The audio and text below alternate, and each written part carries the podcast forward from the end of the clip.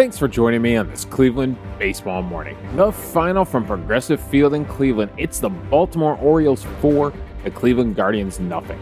I'm Davey Berris, lifelong Cleveland baseball fan, and I want to talk about the actual game on the field, the thing I enjoy watching baseball being played. And this was a man, this was another Guardians game where uh, I'm having a real hard time finding Guardians things to talk about. I mean, in a four nothing shutout, this game was all Baltimore. All they dominated. They really, in a very quiet way, their pitchers kind of dominated us on the day. I mean, Jordan Lyles out of nowhere goes six and two thirds innings pitched, only gives up four hits no runs, three walks, two strikeouts, only two strikeouts. 96 pitches. He's hard hit four times. Four times. There was n- nothing. Nothing. And the first inning was probably our best chance to score. There was just nothing offensively on this day. Right? Ramirez with a one out single. Naylor reaches on a fielding error. He he chops one with a shortstop cutting across the second baseman with the shift on, and it just pops over his glove into right field. So they have runners on the corner, and Gonzalez smokes one at 109.7, but you know grounds out to uh, end the threat. They would threaten again in the uh, in the fourth inning. They would they would get all three of their walks in one inning off a Lyle. Naylor would, uh, Ramirez would double, Naylor would walk, Gonzalez would hit into a double play, Giménez would walk, Palacios would walk, and then Luke Maile would hit into a force out. So fourth inning, probably there another another chance to put something together. Uh, they just, man, this offense was quiet. Man, it just. was just a rough day for the Guardians. Rosario and Ramirez both have multi-hit games. Uh, you know, in the two-three spot, they just can't sync it up and do it in the same inning. Uh, so that kind of goes for nothing. And that, I mean, that's it offensively. And Lyles didn't do it in an impressive way. Only two strikeouts. Uh, his CSW number, he's got an 18% whiff rate, a 26% CSW. He was not doing anything spectacular off his curveball, which he threw 31 times, uh, which we put seven in play. We had an average exit velocity of 78.1. Off the four seam fastball, which we put in play five times, we had an average exit velocity of 79.4. So the two pitches he threw the most on the day, two thirds of the pitches he threw on the day were either a curve or a fastball. And uh, we're hitting it in the 70s. That's not, man, I something about what he did yesterday just really kept us off our toes offensively. And uh, I mean, it's no mystery here. It's kind of high fastballs. They're in through a lot of fastballs into our left handed hitters, and then curveballs from the waist down. It's it's not a uh, a combination we've never seen before. So uh, yeah, I'm I'm droning on because the rest of this episode I'm gonna talk about Baltimore Oriole things and Guardians pitching pretty much. Uh, so the top storyline of this game is probably Gunnar Henderson making his major league debut for the Baltimore Orioles. Uh, he plays a little short. He plays a little third.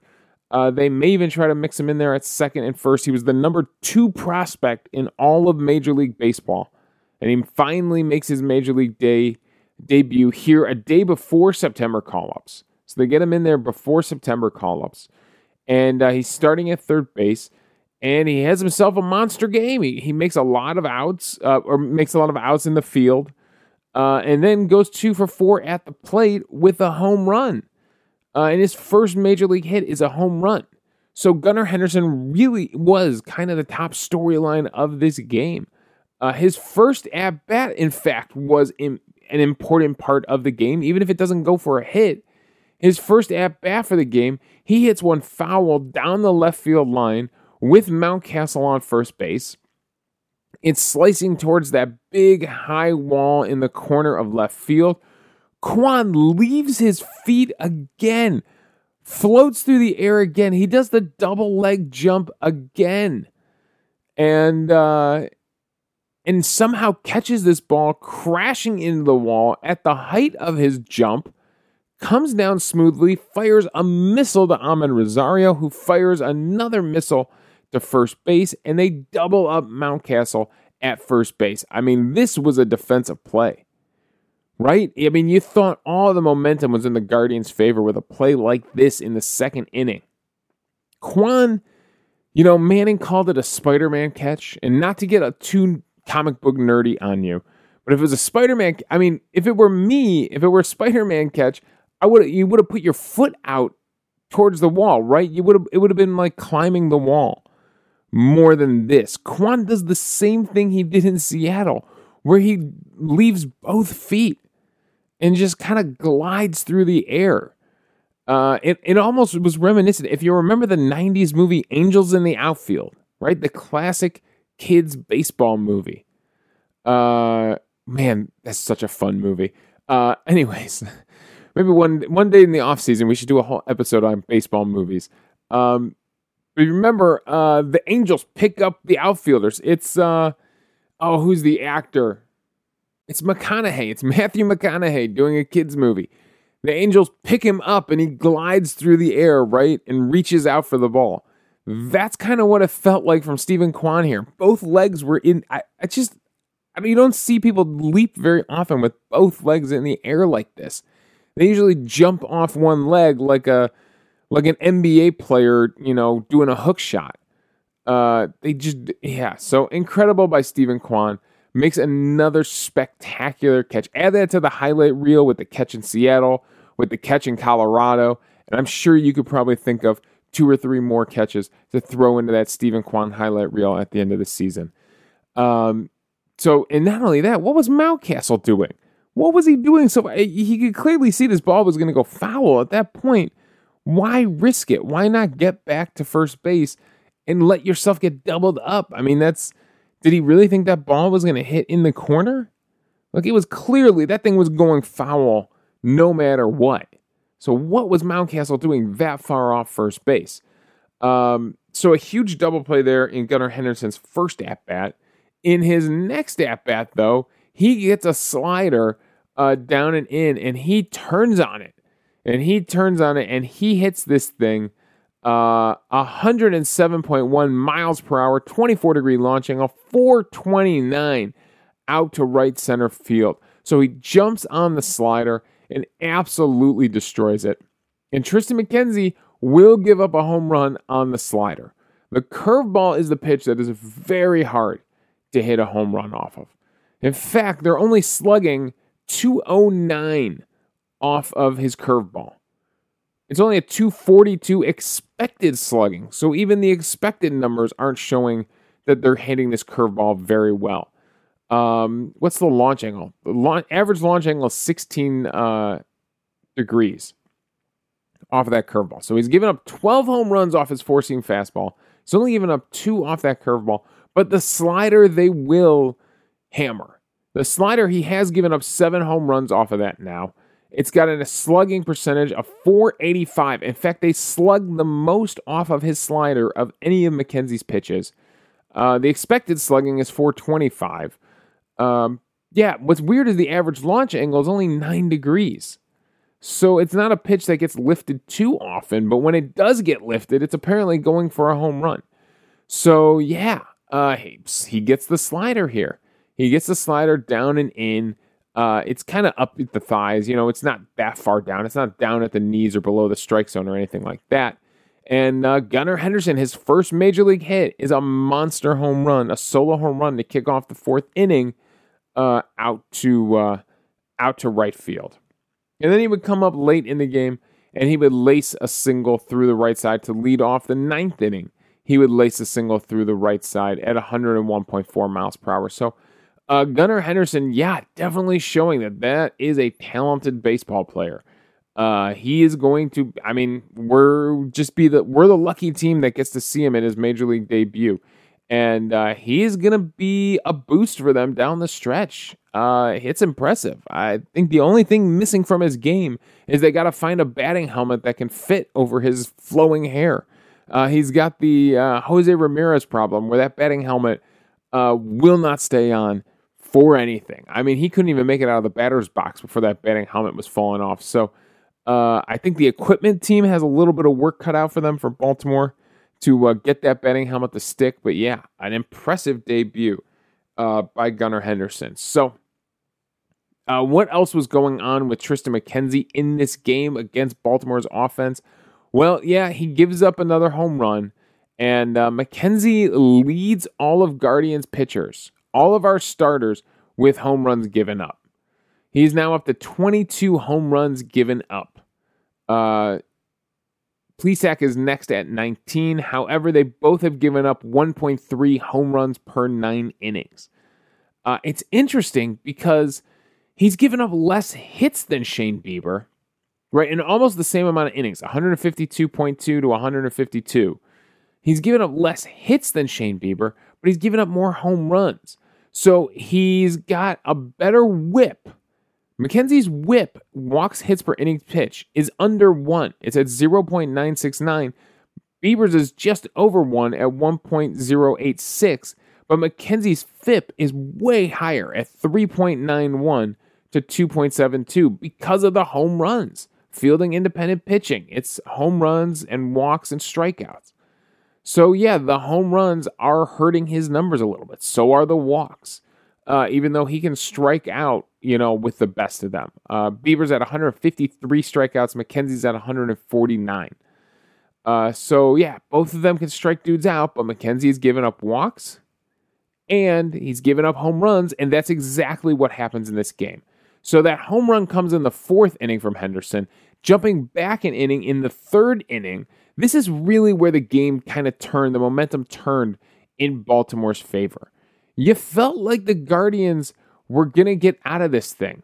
Uh, they give up. He gives up a leadoff single to Rougned Odor after Mateo pops out. He gives up a single to Mullins with Odor running on the pitch, so he goes first to third.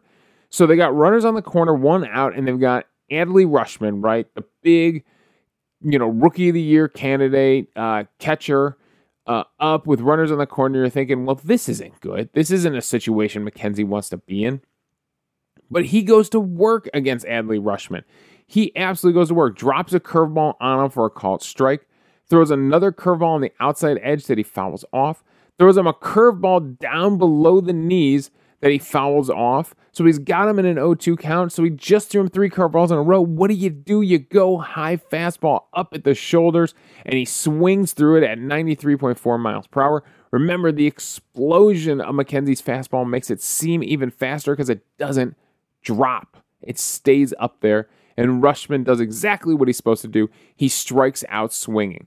All right, two down now. Anthony Santander's up. And this was a battle, a 10 pitch at bat where he had him. He absolutely has him. He starts him with a curveball in the dirt for ball one. All right. Santander lays off curveball for the first pitch. Comes back with a fastball on the inside edge, gets it for a called strike. Throws him a curveball on the outside edge that he swings through for a strike. Then this is where the battle really begins. He goes fastball up and away, but Santander's able to stay on it and foul it off. In fact, he put a little extra on this one. It was 95.1, and he's able to foul it off. All right, he goes high. Let's go back low. Curveball down at the knees, fouls it off.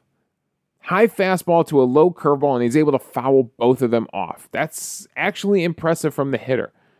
Uh, six pitch. All right, now you're just messing with me, baseball savant, because you're showing me a red dot for fastball, but you're saying it was a curveball. So which was it, baseball savant? I guess we're gonna say a curveball, uh, middle of the plate he fouls off. Then a four seam fastball, uh, way up, way up above the head that he also fouls off. So he's still got him in a 1 2 count, and he's just fouling everything off no matter where McKenzie puts it. Okay, now you're messing with me, baseball reference, because they're saying this pitch above his head was a ball. Oh boy. Baseball reference is re okay, they've completely let's refresh the page here because baseball savant is basically losing its mind in this Santander at bat. Uh, let's see if we refresh the page if this is any better here. Nope, it's still losing its mind. So it doesn't know, man, it, it is not syncing up what pitches were what in this at bat. All right, I'm going to go with the dots here. So he throws in this fastball high on the seventh pitch for a ball, tries to come in with a slider and misses in for uh, makes it a 2 2 count. Uh, then on the ninth pitch, goes away and misses away with a fastball uh, on a 3 2 count to walk him. So for some reason, they have this as a 10 pitch at bat over on the right side here, and uh, it's not. This is a, uh, a nine pitch at bat. So those last three pitches he misses with a high fastball, the slider, and then the uh, fastball away he misses with. Yeah, they throw an extra fastball in here for some reason. Really weird. Uh, or an extra curveball. Man, yeah, it's weird when you see Baseball Savant get things wrong. Uh, it's pulling data straight from the game. So, yeah, he misses on the last three pitches. He has them in a 1 2 count and he misses way high on the fastball, uh, misses inside with the slider, and then misses away with the fastball. And it's just, it's a heck of a battle by Anthony Santander. And the reason I'm harping on this so much is because for some reason this walk felt like it unraveled McKenzie just a little bit. He like lost confidence just a little bit because of this walk. And I feel like there's an alternate universe somewhere there's an alternate universe. Maybe we're not the Guardians. Maybe maybe we're the Commodores in that universe. And in that universe, McKenzie strikes out Santander. He gets him with that high fastball, or he gets him to swing through that low curveball on those fourth and fifth pitches of the at bat, and he strikes out Santander. Uh, he, it was really a good pitch sequence. There's nothing wrong with the pitch sequence. It just this at bat went so long that and McKenzie almost loses his confidence and loses his control uh, for those seventh, eighth, and ninth pitches. So yeah, I feel like there is an alternate universe somewhere where McKenzie gets this strikeout, and it's a much different game from that point. But once he walks Santander, now he's loaded the bases. Ramon Urias comes up and he's got nothing. Walks him on four straight pitches. Misses with a slider away. Tries to throw a fastball and misses high with three straight fastballs cannot find the strike zone at all. Even tried slowing down a little bit. I mean, they're 90 mile per hour pitches, and he cannot find the strike zone with any of them. So he walks Urias on four straight pitches, and after he just had a mound visit from Carl Willis. So what what were they talking about? You know, Willis is obviously out there trying to calm him down, and he ends up walking in the first run of the game. Mountcastle comes in, starts him off with a high fastball. Mountcastle being very aggressive, assuming that McKenzie is going to try everything in his power to get a pitch in the strike zone. Uh, he uh, throws one at the top of the strike zone that he fouls off, throws him another slider down in a way that he fouls off. Finally, it's a fastball up in a way that he shoots into center field, hits it hard, 98.2 miles per hour, but right at Will Benson in center field to end that threat. So it could have been much worse But we here we've seen that McKenzie walks in a run and then gives up a home run the next inning. He's down to nothing, and the Guardians' offense would never recover. So it's exactly what we described from looking at those uh, at those team stats, right? Where we were comparing him to Shane Bieber. He's given up more walks and he's given up more home runs, and they both cost him in this game. So it's definitely a decision that Francona is going to have to make come playoff time right? If McKenzie starts to walk people in the playoffs, he could have a very short leash come playoff time. Uh, we've seen that with other managers. We've seen that where, you know, a guy, a starter gets into a little bit of trouble in the playoffs and he's gone. He's out of there. There's zero patience in the playoffs from these current major league managers. Now, it's been a while since we've seen Francona, you know, really manage in a playoff series. When we faced New York in 2020, we just got hammered. I mean, there was there were no decisions for him to make because the Yankees jumped all over us. They were smacking home runs like crazy in 2020 in those two games. So he didn't really get a chance to make many managerial decisions because the game, both games were kind of out of hand. So will he have a super short leash? You think McKenzie's going to be one of those three starters in that first wild card round, right? Hopefully we're hopefully we win the division. Hopefully we're hosting that round at home at Progressive Field and it's probably going to be Bieber, Quantrill, and McKenzie in some order. Uh, you got to think with as good as Quantrill has been at home, you want him in those first two games. So it might be, I mean, it might be Quantrill, Bieber, then McKenzie. Uh, just, you know, they've been that good. Uh, Quantrill's been that good at home. So it's going to be interesting to see. Now, let's see. Do I have any other notes on this game? Um, Eli Morgan. Yeah, the bullpen uh, finally gives up uh, a run in the eighth inning. Um, let's see. Uh, someone got on uh, before Ramon Urias. Yeah, Adley Rutschman walked. I believe that walk was from um, Sam Hentges. And then Eli Morgan comes in, gets a strikeout, strikes out Santander, but then gives up the home run to Ramon Urias. It ends the scoreless streak from the Guardians bullpen that stretched back to, I think Mandy Bell said August 15th. It was something like 30 plus innings of scoreless baseball from the Guardians bullpen. They hadn't had a streak like that since the huge win streak in 2017. So, yeah, I mean, all streaks are destined to come to an end. And it's usually in a loss like this, right? Where your team just has no momentum. The offense isn't doing anything. So he goes with, uh, you know, the backside of his bullpen in this one. Uh, goes for Sandlin, Hentges, Morgan, and Shaw. Uh, definitely, definitely the middle of the bullpen, right? Your middle relievers. The, you know, clearly Stephan, uh, and Clase are the back end of your bullpen, which makes these four guys the middle of your bullpen. Uh, De Los Santos, too. Um, but he didn't get in this game. So Sandlin goes in, does nice job for an inning and a third. Hentges gives you an inning with two strikeouts, but he does give up this walk, and then it's an inherited runner. The run is credited to Hentges, even though Morgan gives it up on the two run home run. So, yeah, Morgan giving up more home runs. It's a problem. It's been a problem for him all season. Uh, he has given up home runs. Uh, he gave up a bunch to the Tigers, uh, but he had been quiet his last two appearances, the White Sox and the Mariners. Uh, and then before finally giving up a home run here to Baltimore again. So he's given up four home runs this month.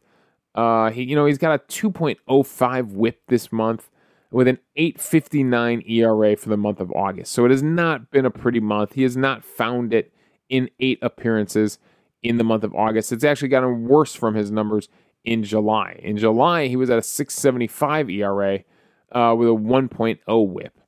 Uh, so it's just gotten kind of worse for him in the month of August. So probably not an arm that uh, you know Francona is going to be relying on down the stretch. Morgan definitely has some work to do to find it again, find what was working for him earlier in the season when he was one of the most dominant pitchers, uh, relief pitchers in baseball. That month of May, a 0.75 ERA in that month of May with a 0.25 WHIP.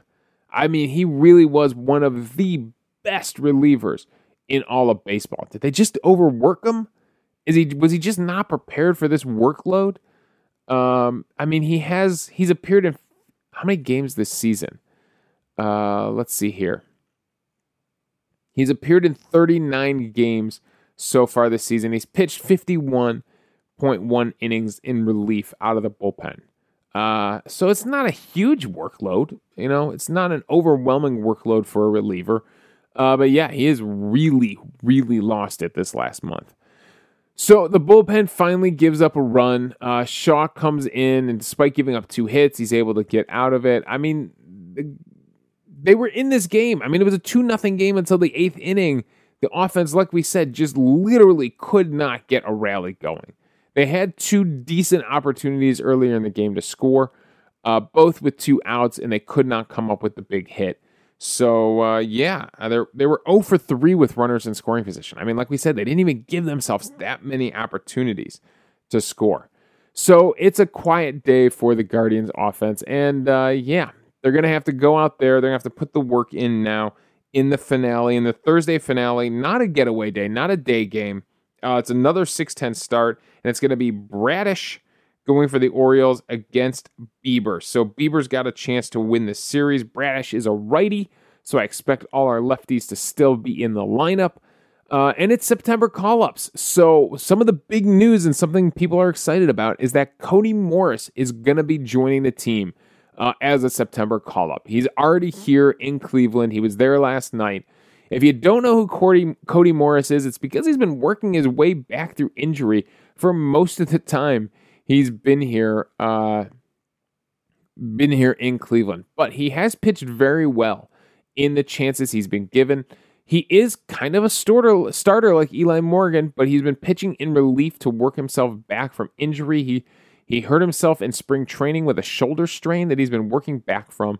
So he's the number 15 prospect uh, in the Guardians on MLB.com. Uh, his grades, he's got a 60 grade on his fastball. They say in the scouting report it sits 92 to 95, but can reach 97. Uh, so we'll see if, you know, he's only 25 years old. So is he going to find a little more juice on that fastball? Uh, but it's a 60 grade fastball. The curveball is graded at 55. They said in the college it used to be a pretty weak slider, but he's turned it into a decent curveball. He's now throwing a cutter, which they grade at 50, and his second best pitch is the changeup, which they grade at 55 as well. For control, they got him at a 50, and overall grade, they got him at a 45 for some reason. Everything, if every grade is over 50, why is his overall 45? Anyways, this guy has been pitching very well uh, in AAA in limited appearances. He's only appeared in six games for Colorado since coming back for Colorado for Columbus. Um, you see COL and your, your mind instantly goes Colorado.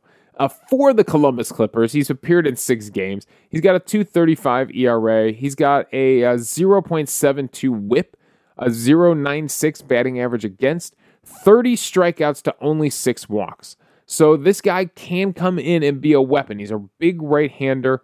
Uh, he could come in and be a weapon uh, out of the bullpen for Terry Francona down the stretch. It's going to be interesting. You're going to be throwing a guy right into the fire, right into a playoff race.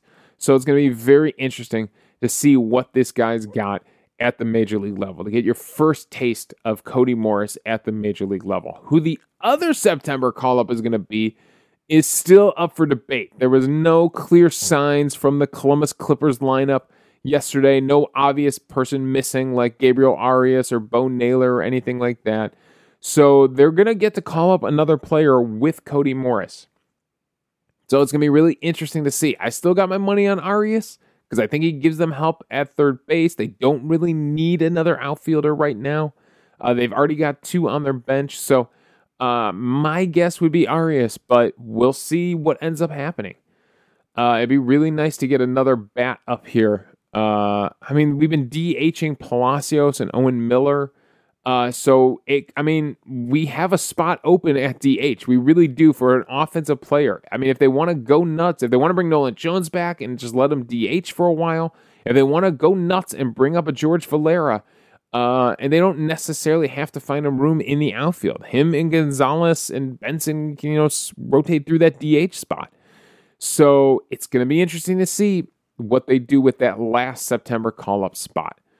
Uh, there's other things going on around Major League Baseball, which we don't talk about very often on the show. We get so focused, hyper focused, I feel like this season on the Guardians games. Uh, there are some home run chases going on in Major League Baseball that I just wanted to talk about uh, briefly because, I mean, Judge really looks like he's going to do it. Judge looks like he's going to break 61, uh, which everybody that's broken 61 home runs to this point has either been accused or proven of taking performance enhancing drugs. And I don't think there is that reputation on Aaron Judge. He's just a monster of a man. He's always been a monster of a man. And uh, he, I mean, anything can happen in baseball, but it's really uh, we don't get to see it. I you know what I I miss when I was a kid. I watched Sports Center every morning, and I would see these highlights, right? Or MLB Network, you know, had a pretty decent morning show. Now that we don't watch cable, I I don't watch TV in the morning. I don't put Sports Center on in the morning anymore. I don't see these highlights anymore. That's why I feel like I'm so hyper focused on these Guardians games with you. Uh, but yeah, I, he really might. Judge might break 61. Another Yankee, of course. Why not? Uh, he's he's he's on pace to do. It. He's got a home month. I think he's up to 51 now. So he's got to hit 10 home runs in the month of September. I keep an eye on it. Keep an eye on it because it's impressive. It's still impressive to hit that many home runs.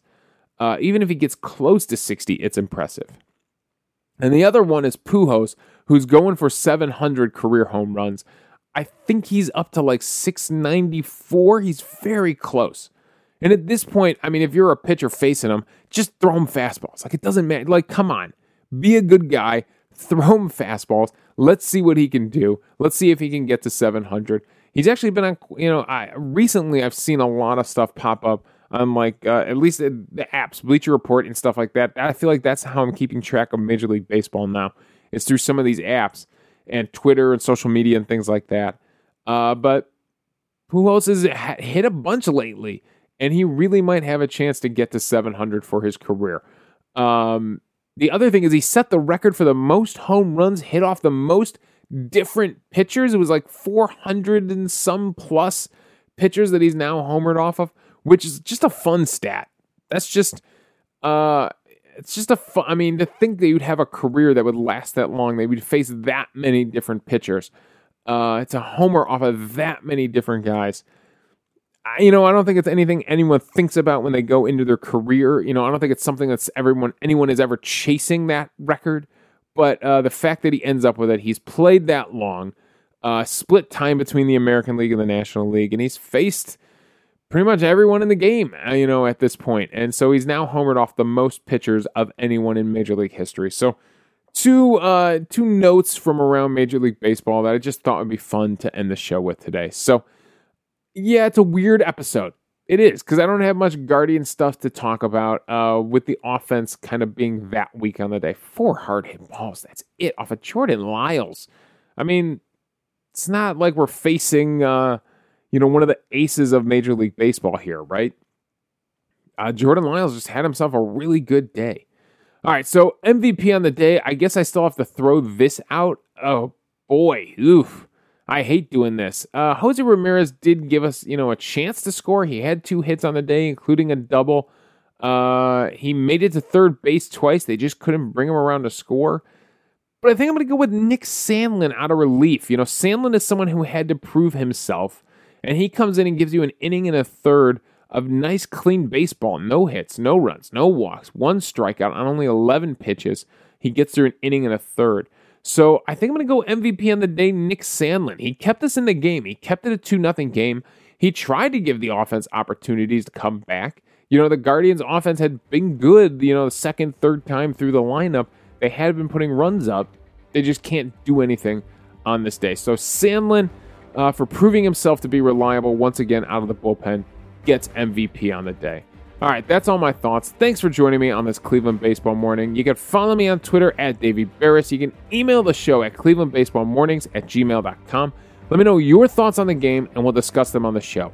Also, I'm hosting this podcast on Anchor, so if you go to anchor.fm forward slash Cleveland Baseball Mornings, the link is in the show notes. You can leave a voicemail for the show. We'll play them back on the air, respond to your thoughts, and we'll have a fun conversation amongst the fans about baseball. So thanks again for joining me on this Cleveland Baseball Morning.